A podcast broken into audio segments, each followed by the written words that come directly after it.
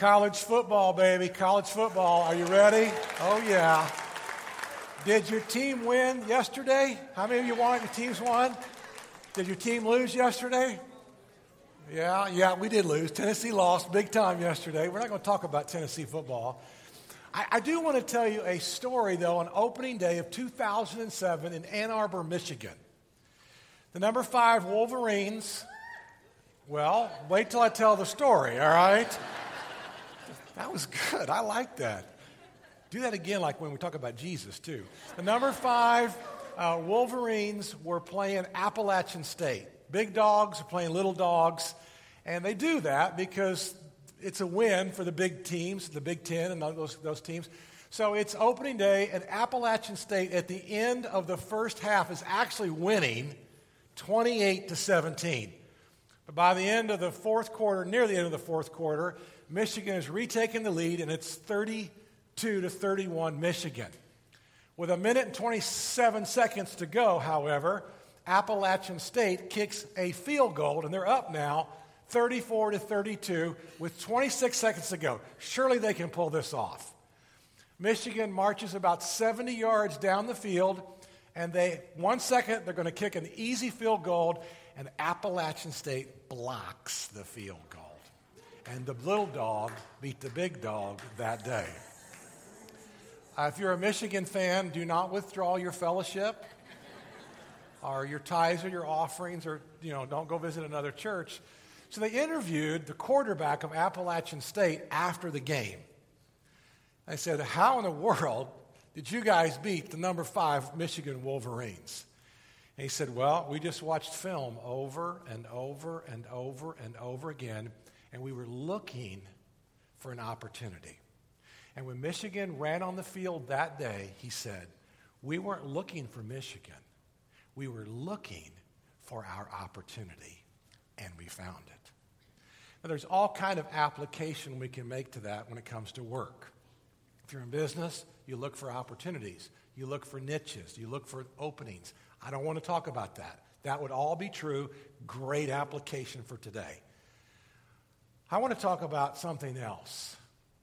When you look at work, it's Labor Day weekend, and you view work, what do you see?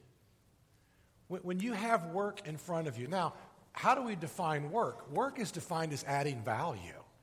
You may work full time, you may work for money full time, you may work part time. You may have been retired from a job and now you're volunteering. You may be working harder for no pay as a volunteer. Work is defined as adding value. And God intended for you to add value. God never intended for you to retire. Retirement's not in the book. That retirement's a first world problem. I'm not saying that you have to work for pay the rest of your life. What I am saying is retirement is you've checked out. You've decided not to add value. And you were designed to add value. You got one guy that grows the corn. You got another guy that grows the, you know, has cows. He doesn't really grow the cows, but he has cows, all right? I never had cows. You can tell, you can tell by that story, can't you? You, you? you got a third guy that's the butcher, and you got the fourth guy who's, who's the grocer. Now, you take one of those out of the equation and you're not adding value. If, one guy's not doing his job, or one lady, then, then the, the, the cycle, the supply chain can't continue. So, God designed you to add value. He never designed you to sit on a rocking chair on the porch the rest of your life. Sometime I get a certain number and I'm going to check out in life. Retirement's not in the book. I'm not saying you're going to stay at the same job or the same company the rest of your life. That's not my point. My point is are you in the game? Are you adding value to society? Now, work is right there in the start of the book, isn't it? Adam and Eve were given this incredible job. It's just the world, subdue it, have dominion over creation, birds of the air, fish in the sea. What a job description Adam and Eve had. It was absolutely huge. And we see that even then in the end of the book, go now 65 more books from Genesis count 65 to Revelation, and in Revelation it says, We will be working. So if you really don't like to work, you don't have to go to heaven. There is an alternative if you don't want to work, okay? But I don't think you want that either. And so let, let, me, let me ask you some questions today. And it's very fundamental, but it's a watershed issue. And let me ask you this about work, because you're adding value to something. You're stay at home mom, you're adding value. You're 90 years old, hopefully, you're still adding value. I don't think Abraham worked 12 hours in the field when he was 90, but I bet he still worked four. You never find the patriarchs checking out at a certain time. They, they, had to, they all worked, they all, they all added value to society and to their culture. They made a difference. So here's the question this morning Do you work in order to live? Or do you live as you work? Big difference. So let me define these. Let me describe these. A lot of people work in order to live. I hate my job. I can't wait till I get off my job. I hate doing this. Now I'm going to go party. I hate what I'm doing. I can't wait to go play. I don't like anything about this. I'm making too much money to quit. I'm enduring every minute of it, but I'm just going to grit my teeth, bite my, you know, whatever, nails, and get through it. I got 10 more years. I got two more weeks. I got two more hours. I'm just going to, I'm just going to, I'm going to live. I'm going to work so that I can go do what I want to do. And, and it really, you, you can be a stay at home parent and have the same philosophy. Let's just get these kids raised. Let's just get them through the house. Let's just send them out the door. I mean, it's the same philosophy.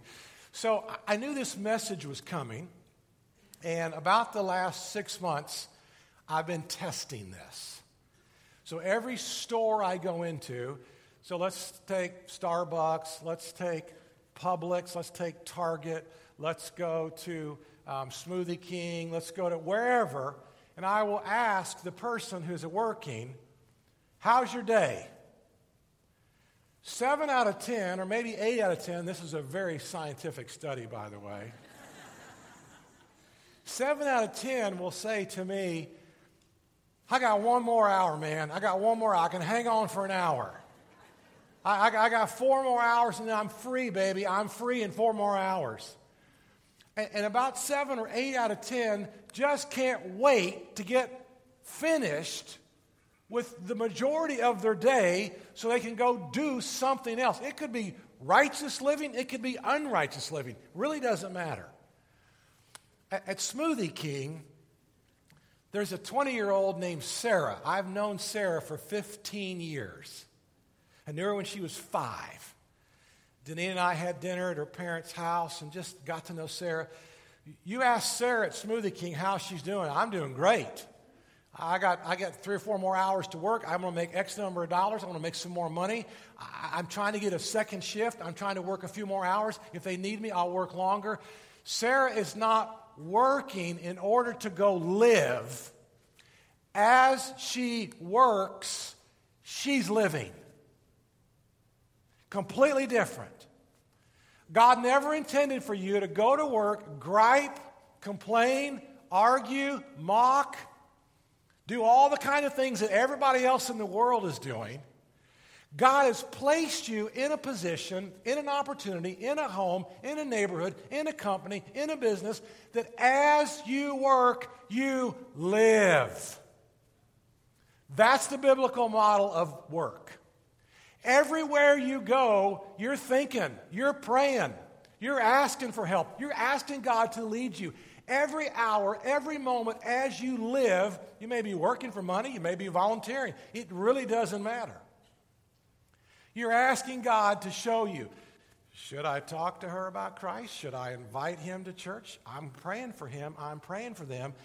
And, and you see, the, the thing about work is when you go to work and gripe and complain like everybody else, you lose your influence because you're different. You belong to a king of a different kingdom. Your kingdom is completely different than the kingdom of this world. The kingdom of this world lives for itself. It's an end into itself. But the king that we serve, it's a means to an end. So I wouldn't have a job where I had to work in order to live. I would have a role in life that as I'm living, I'm, I'm going to serve him. And, now, it may be a dark place. It may be a dirty place. You may be the only believer in your entire environment. Well, isn't that kind of cool? That God trusts you enough to put you in a culture, a context where you may be the only believer in an office? I think you ought to walk away from that going, wow, he really trusts me. I'm not sure that he hasn't overestimated my ability, but he really trusts me, right? And so I, I want to talk about labor today, and aren't you glad you came this morning to talk about your job and work and retirement? Aren't you glad to be here today? So I want to talk about two guys, and I love these two guys because they're like the poster men of, of work. And they're two names that nobody's ever heard of. And I talked about them a year ago in a different context, but I read these stories of these guys over and over again. If you want to turn to the app, it's in Exodus 31, 34, 35, 36, and 38, and 39. But these guys have 10 building projects. They have an incredible job description. Here, here's their job description. It's, you know, pretty small. Right? Pretty easy. I mean, you mess up on this, it's not like you get fired, you die. You just die. You just get taken out if you mess, you mess this one up. So here these guys are Bezalel and Aholiab. Bezalel and Aholiab. Now, if you've got a boy and you're pregnant and you don't have a name, pick one of these because nobody else would ever pick these. They're great names for young men, okay? So here's our story. Turn with your app. If you've got your phone app, all the scriptures are there. We'll have some fill ins in just a minute. So here we are in Exodus 31. The Lord's now going to talk. He's going to speak to Moses. He's going to tell him about these 10 building projects that's, that are before them. I've chosen Bezalel the son of Uriah, the son of Hur, the tribe of Judah. And I filled him with the Spirit of God, with wisdom, with understanding, with knowledge, with all kinds of skills. I'm looking at a people who have exactly this. You are so skilled. You have the Spirit of God's wisdom inside of you if you're a believer. And He's made you so talented in so many different ways. He's given you all kinds of skill. Now, this was to make artistic designs, to work in gold, silver, bronze, cut and set stones, work wood, engage in all kind of crafts. Moreover, I've appointed Aholiab, so now we got Bezalel and Aholiab. We got two guys, and two guys are going to be responsible for 10 different massive building projects. And I've given him the ability to all, have all the skilled workers to make everything I've commanded you. The tent of meeting. Now, here, here are the 10 building projects. Don't get lost with this. Hang with me, all right? Here they are. All these things are the projects the tent of meeting, the Ark of the Covenant, um, the furnishings of the tent, the table, the lampstand, the accessories, the altar of incense, uh, the burnt offering, the basin with its stand, its utensils. Lots of details here, and this is what they're supposed to do. Also, the woven garments, both the sacred garments for Aaron, the priest, the garments for the sons, whom they serve as priests, and the anointing oil and the fragrant incense for the holy place. This should overwhelm you.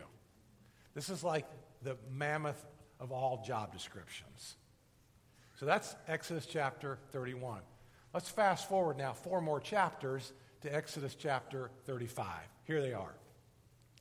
Moses is reiterating this. He's telling them again, I'm setting these two dudes apart. I'm setting these two guys to lead some building projects. Lord said to Moses, See, the Lord has chosen Bezalel, son of Uriah, son of Hur. We just heard all that, the tribe of Judah.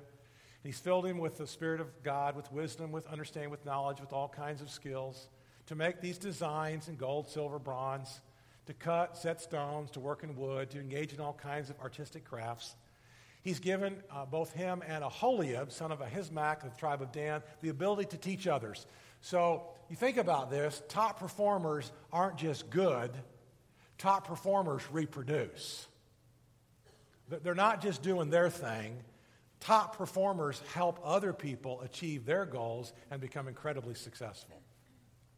He's filled them with the skill to do all kinds of work as engravers, designers, embroiderers in blue, purple, scarlet yarn, fine linen, weavers, and all of them skilled workers and designers. So, Bezalel, Aholiab, and every skilled worker, person whom the Lord God had given them, uh, to carry out all the work of the construction, they did just as the Lord God had commanded. That's the whole point.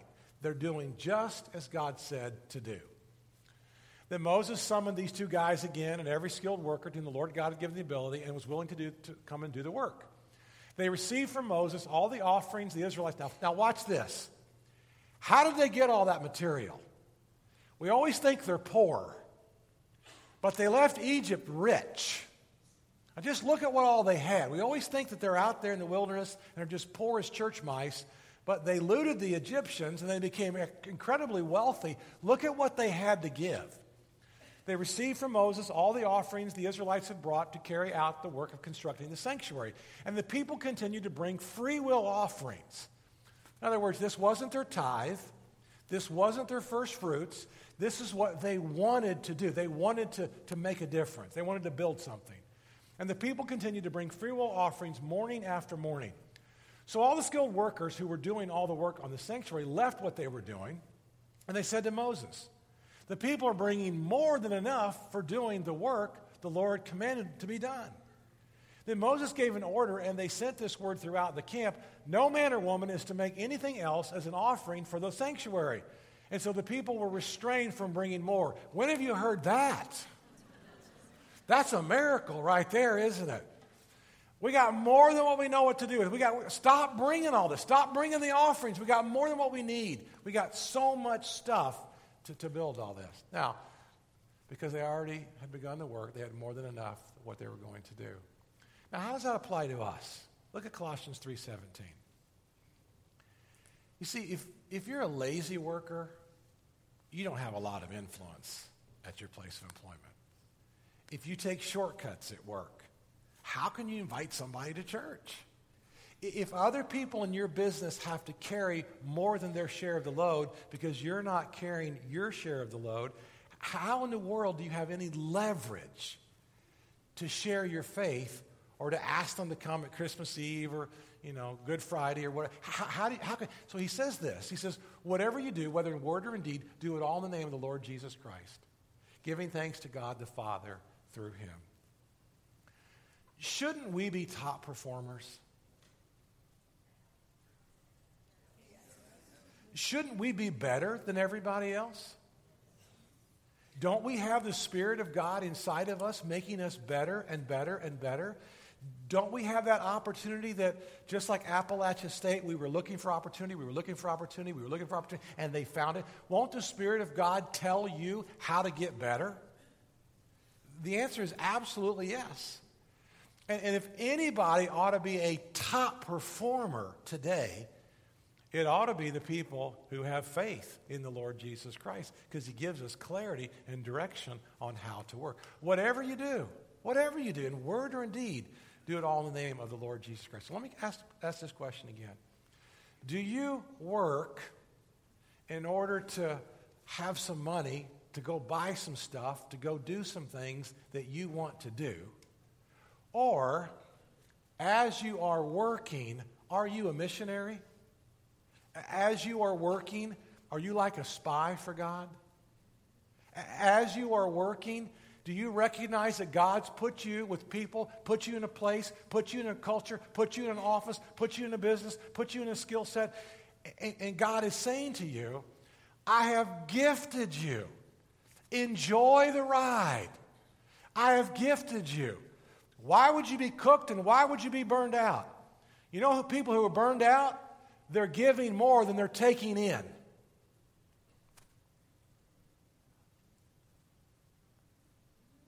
Nobody's breathing.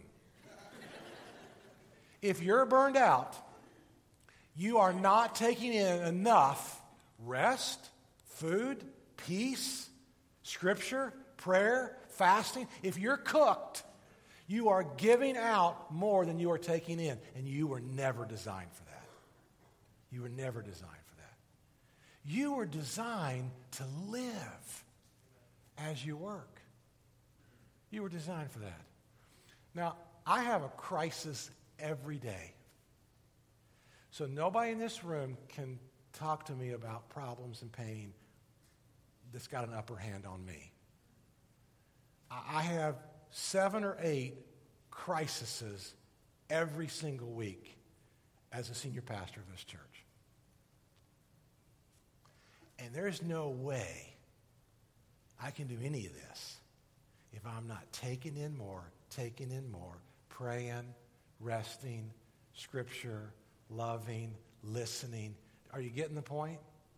I'm not letting you off the hook, am I? Well, this is Labor Day weekend. So, how do we become top performers?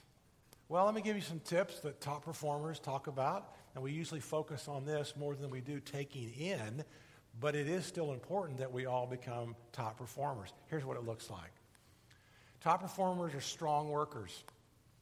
Goals are set and they're achieved. Sarah at Smoothie King, she's a strong worker. She's got goals and she's going places. We'll probably all work for Sarah someday, right? Hope we do. Top performers are dependable. They follow through.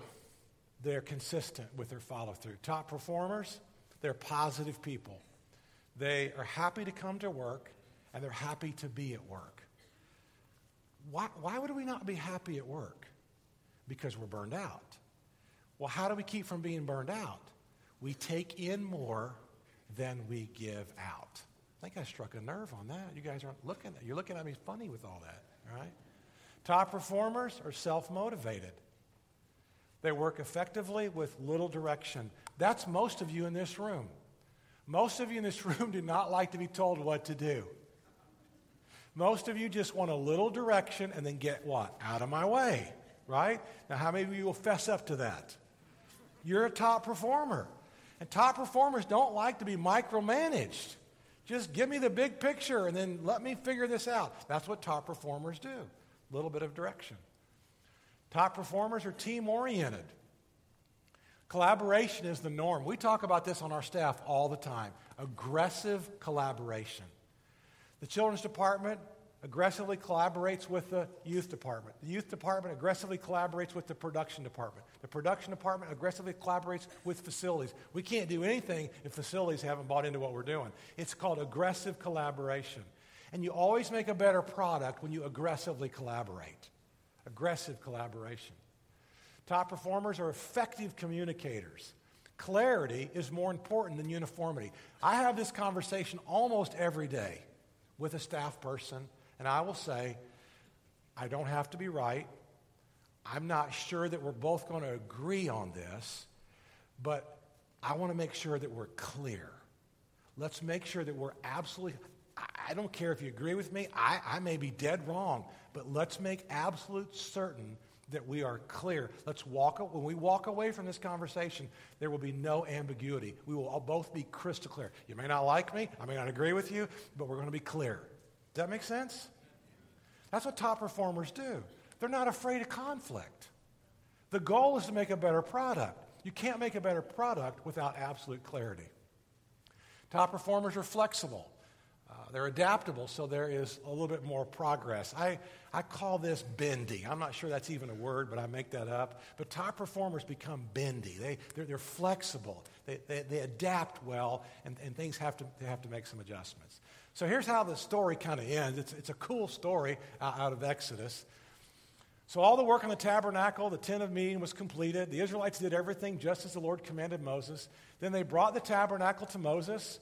The tent, its furnishings, clasp frames, crossbars, posts, bases, the covering of the ram skins dyed red, and the covering of another durable leather, and the shielding curtain. The Ark of the Covenant Law with its poles and the atonement cover, the table and all of its articles, and the bread of presence. That's a great story there, isn't it?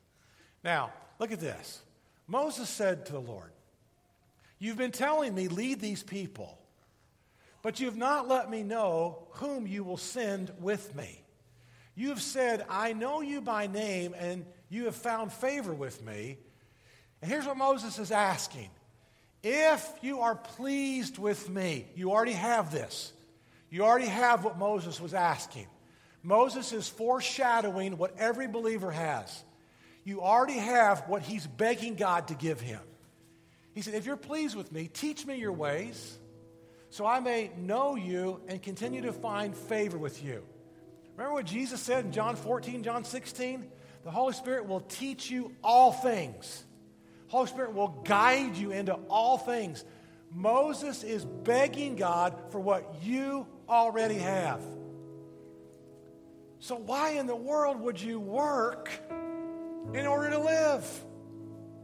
You already have His presence. Why wouldn't we always live as we work?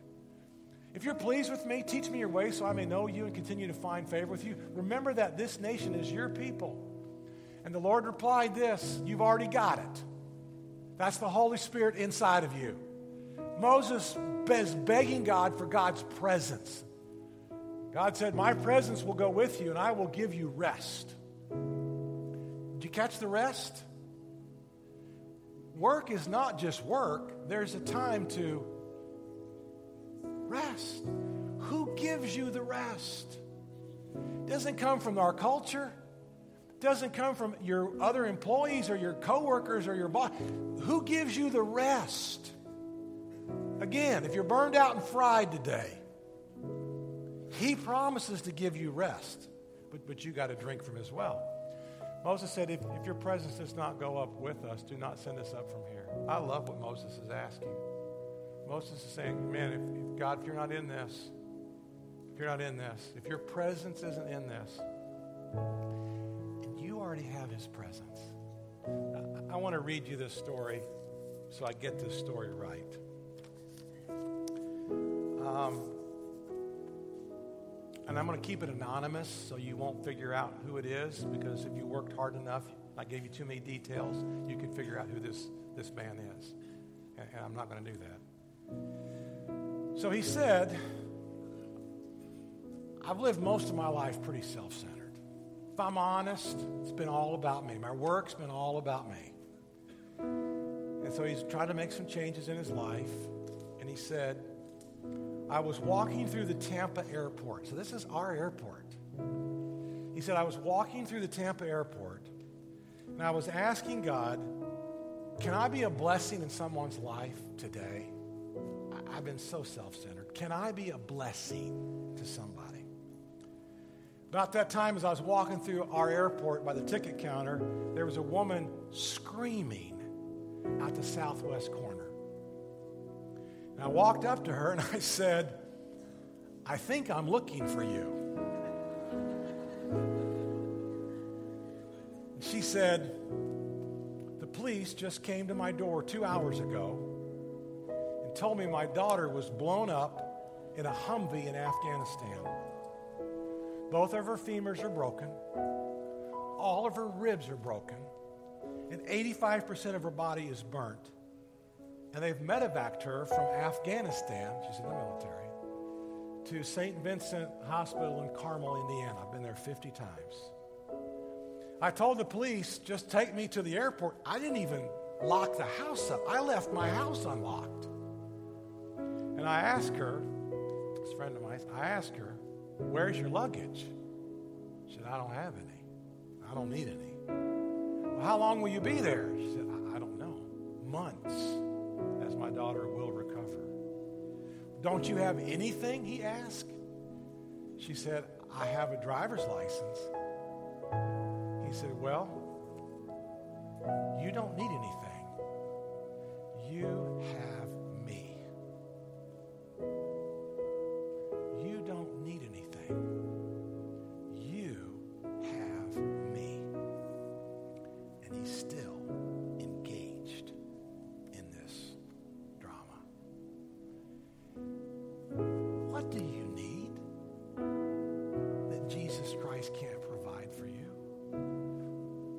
possible things do you need that Jesus Christ hasn't already given to you?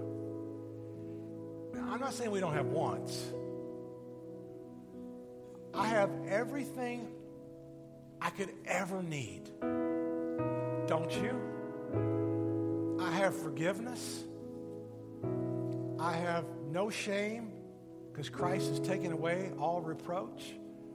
I have a future. I have the promise of eternal life. What in the world do you need that you don't already have? I don't need anything. And he said to her, You don't need a thing. You have me. And so when Moses is asking for God's presence to lead him, you and I have that. He has promised he will never leave you, he will never forsake you. He has promised that he will guide you into all truth. He has promised that He will take away all shame, all embarrassment, all reproach. He will give you a hope and a future. I don't need a thing because of His presence. And so let's, let's live in that presence. I, I, am not going to work so I can get a number someday and check out and just quit adding to society. Are you? You were not designed to not add value. You were wired to add value. So you're in a home, you're in a family, you're in a neighborhood, you're in an apartment complex, you're in a townhouse, you're in a house, you're in a business, you're in an office, you're where are you? Appalachian State they were looking for opportunity, and they found it. And that's my prayer for you. My prayer and my hope for you is that you find exactly the opportunity that He has placed before you. Christian this morning, I, I, I don't know how else to package this. I don't know what else to say. That you will have a Savior who will give you forgiveness and eternal life. And this is your day. This is your moment. I encourage you to do this today. I encourage you to add value, whether it's mentoring or, or volunteering or praying or while you're at work. And maybe you're so busy at work you can't volunteer make such a difference. maybe you're such a busy mom you really can't but you can so pour in and add value to those children around you let's stand let me ask our prayer partners to come down front and our prayer partners will pray for you and pray over you. And if you want to give your life to Christ today, they will take your profession of faith and they will help you.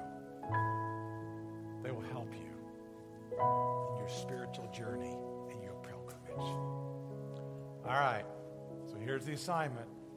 Ready? That was the windup. Here's the pitch. Okay? If you're a nurse or a fireman or a police officer or a doctor and you have to work this afternoon, are you going to just work until you get off your shift? Or are you going to go on your shift and live? Tomorrow, school teacher, you get on an airplane, you fly to Texas for a business meeting, whatever you do. Are you going to tomorrow, are you going to live, add value as you work? You were destined.